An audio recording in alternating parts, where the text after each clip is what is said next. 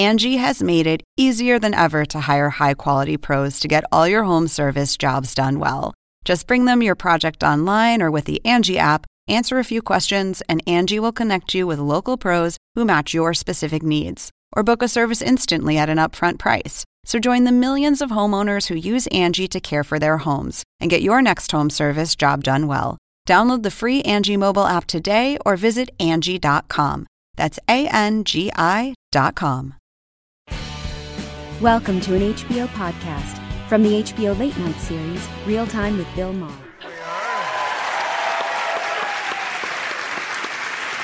Okay. All right, Natasha, how can we combat the systematic undermining of media institutions and the gross disregard for facts and truth? Yeah, in three words.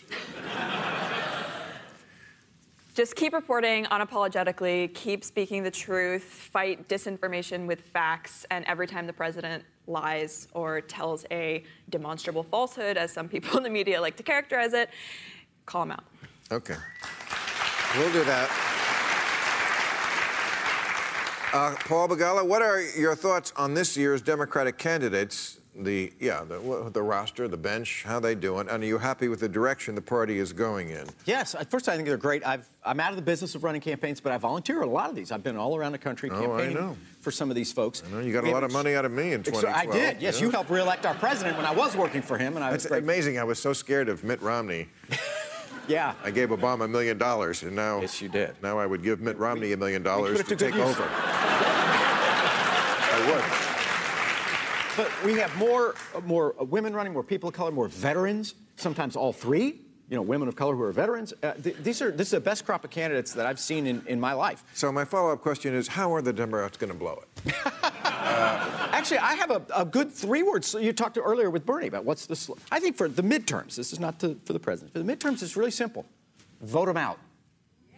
You know who came up with that? My friend Willie Nelson. Willie came up with that. Willie was speaking at a rally and they were screaming about this and that. And he said, "Well, if you don't like it, vote him out." Not that that guy is way better a political consultant than I am, and, and he's Willie Nelson. So I mean, vote him u- out. that used to work before the Russians were rigging elections. Yeah, that, I, that? I, I, Well, I, the other answer is don't talk about impeachment. That's just going to drive Republican turnout. I mean, I don't Right. agree with Sanders about it a lot, but at least he's talking about issues that matter to normal people. And it should not be a campaign about the uh, uh, anxiety and anger of the kind of media class in LA and, and, and New York, because that's a way to lose. You got to start appealing to people who voted for Obama, then voted for Trump, and now have to be brought back. No, I agree. You can't be anti-Trump. You got to be pro-people. Yeah. Right. Right.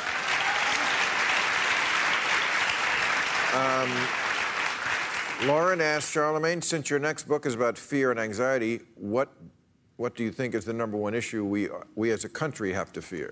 Um, the easy answer would be Donald Trump, but I would say just prejudice in general. You know, uh, Martin Luther King Jr. once said he, want, he wants to live in a country where people are judged by the content of their character, not the color of their skin. I think we need to broaden that out and say not just the color of your skin, but your sexuality, your gender, your religion. If we can just eliminate prejudice across the board and really just treat people as people, the country will be a better place. Can you do that politically? I think so. Is that a, is that a, Yeah, I think so. Like I'm, I, I've only, I've only voted. how do you legislate that? I mean, more than obviously than we, we have. well, I We think- have- I think- mean, we mostly have laws in place already. But as a, as a, as a person that uh, is, is governing, you have to be humane, and you have to want justice for all, right? I think that you have those two simple attributes. It's pretty easy, regardless of what side you're on. I, I know. I just think that it's very tough when you get to that level where people just don't vote for the right people.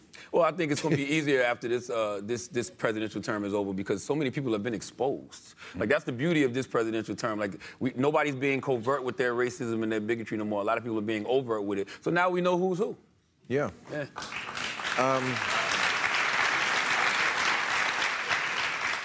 Okay. What are, what effect will Trumpism have on future presidential? Oh, let's not talk about that asshole anymore. Good. Do you think the NFL? No, that's about him too. That's a fucking. the problem with this guy is that you know he takes up all the oxygen. Yes. It's just. Uh, should the Democrats be making the case that they, rather than Republicans, are now the party of law and order? The Republicans certainly don't care about lawlessness anymore. That's, you can add that to the list of things they used to care about and don't. I was struck that's the first thing Senator Sanders said to you. And you know he's a he's a democratic socialist. He's all about uh, you know Medicare for all and, and and jobs for all. He didn't open with that with you. That's a tell. What he said was something you and I have talked about. The real threat of this president is not even any of the issues or ideas. It's that he's a wannabe autocrat. He wants to cripple any checks on his power, whether it's the free press, the federal judiciary, the FBI, the CIA, the opposition party, the Congress. That's it's really telling to me that somebody who's been so focused on democratic socialism sees actually democracy as the greater threat from Trump. I think he's 100% right. And there are- You've been on that a long time, Phil. I know. Slow moving coup.